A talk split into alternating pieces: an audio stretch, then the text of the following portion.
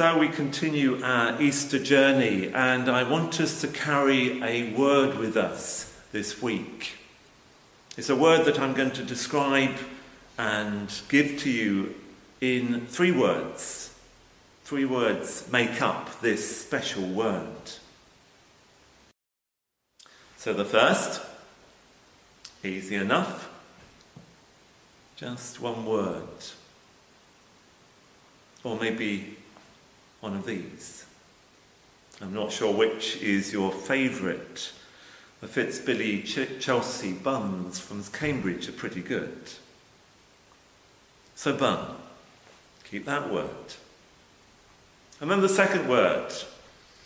Well, it takes me back to November, a very special day, and my daughter Stephanie and her new husband Matthew, the first dance.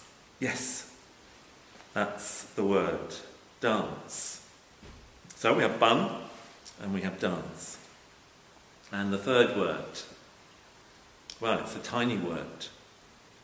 So tiny, and yet we use it a lot. A lot. And there are lots of A's. A. It's single, isn't it? Reminds us that we are on a plan- planet, not more than one, but a planet that we share. We are a human race, a species, not more than one. A. So we have bun and dance and A, and we bring them together, shuffle them round a little bit, and your word, abundance. There's something about a dance which is abundant. There's something about a wonderful bit of food that is abundant. And when people come together and recognize they're part of one family, there's abundance too. There's abundance in creation at the moment with all the seedlings, all the weeds in the gardens, all the wonderful bluebells in the woods. Not quite got to sunflowers yet, but the word abundance takes us to words of Jesus. I came that all may have life and have it in abundance. So let's think about that life in abundance that Jesus wants for us. That life that is a full and overflowing life. That life that is real and eternal in the words of the message version of the Bible. Let's pray. Come, Lord Jesus, renew life within us all, life that is full and abundant, overflowing with love and kindness hope and purpose, life that is real and eternal.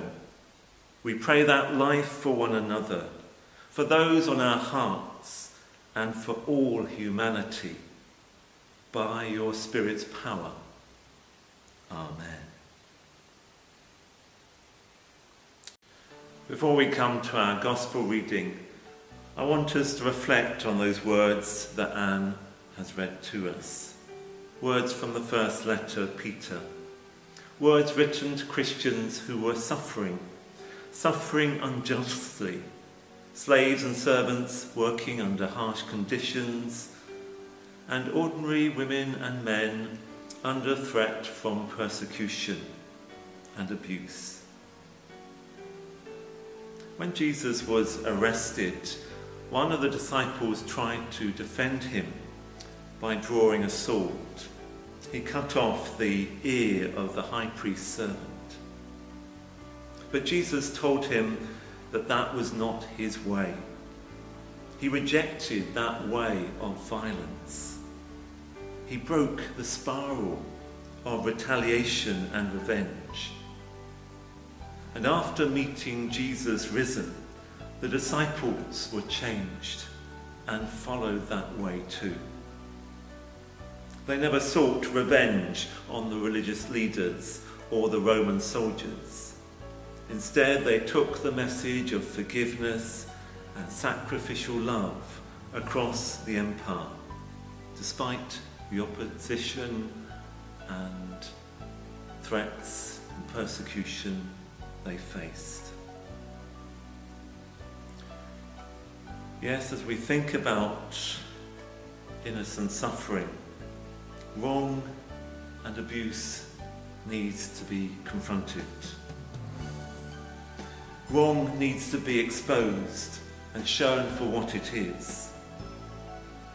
But wrong should not be allowed to produce yet more wrong. And so the letter says, when Christ was abused, he did not return abuse. When he suffered, he did not threaten, but he entrusted himself to the one who judges justly. He himself bore our sins in his body on the cross, so that free from sin, we might live for righteousness. By his wounds, you have been healed.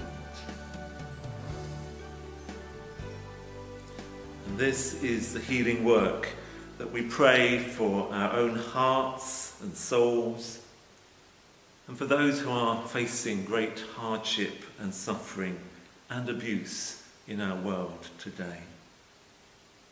So let us pray. Risen Lord Jesus, by your wounds we are healed, forgiven and restored. Look with compassion on all who suffer today from the disease and accident and from abuse and violence. Touch hardened hearts with your grace and heal wounded souls with your tender love. Be the Good Shepherd, carrying wounded humanity on the shoulders that bore the cross to save us all. Amen. As we prepare to hear the Gospel read by Sue Thorne, one of the elders at Trinity, we hear some music.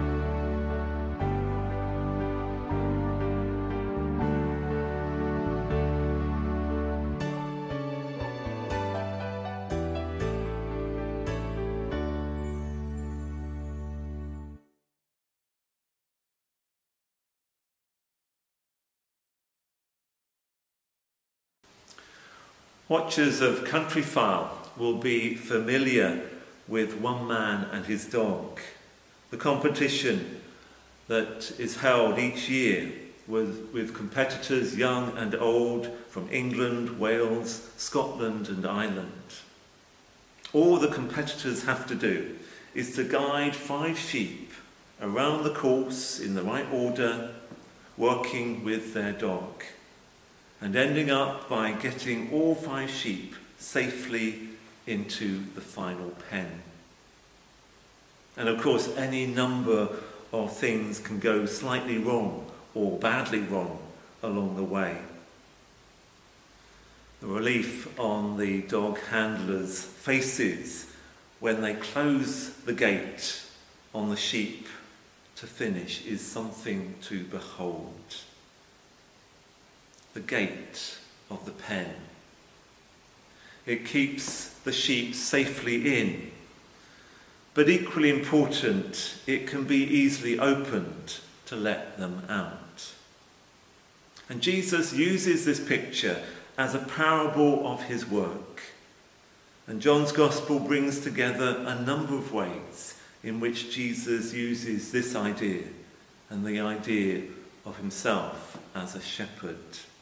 He is the good shepherd. He is the gatekeeper. He is even the gate itself. There to swing closed, to let the sheep find safety from the wolves and the wild beasts. And also there to swing open to let the sheep out into good pasture. I am the gate, Jesus says.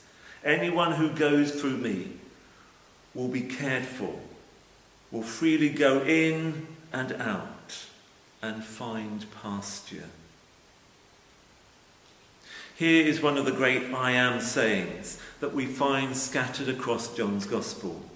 Moments where Jesus describes himself and his work for the world. The very words I am have a sense of the divine. They echo God's glorious self description to Moses in the story of the burning bush. What is your name? Moses asks the Lord. And God replies, I am who I am.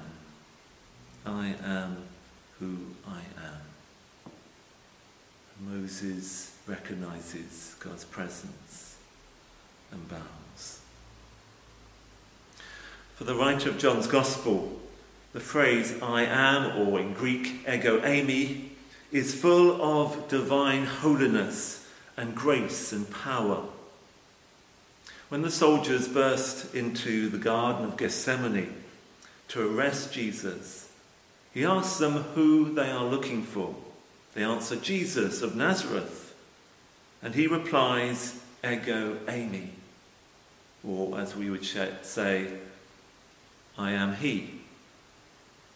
And the writer says, when Jesus said, Ego eimi, I am, the soldiers drew back and fell on the ground. I am, Jesus says. And the Spirit of God is at work. The divine presence is there. The love of God is manifest. And for all their roughness and swords and brutal power, the soldiers fall to the ground, overwhelmed by a moment of holiness. And go, Amy, I am. This is who Jesus is. And here is Jesus saying, I am the gate.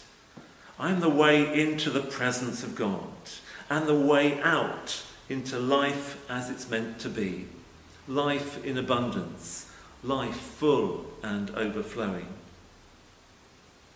Perhaps we'll glimpse something of that when the lockdown is finally over and we are all let out, able to meet for coffee and buns, able to dance together and embrace each other, able to know that we are part of one human family, not separated into age groups or categories, into strong or vulnerable, into key workers or the rest, but all part of the one human race, meant to truly live, to care for each other.